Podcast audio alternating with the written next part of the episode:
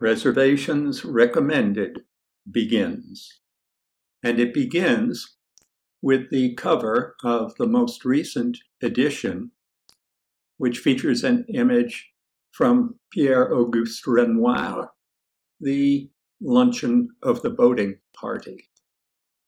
The book's dedication is for Mad, Scott, and Alexis. Since my novel contains Peter Leroy's memoir, he gets a cover of his own, and the image for his cover is William Adolphe Bouguereau's Nymphs and Satyr. The book opens with five epigraphs.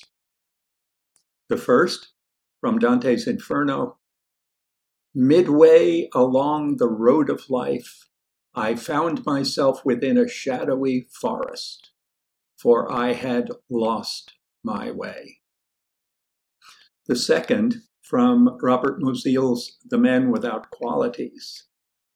By the time they have reached the middle of their life's journey, few people remember how they have managed to arrive at themselves, at their amusements, their point of view, their wife, character, occupation, and successes.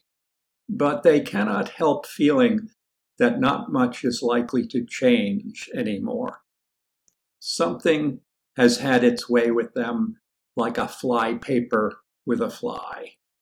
It has caught them fast, here catching a little hair, there hampering their movements, and has gradually enveloped them until they lie buried under a thick coating.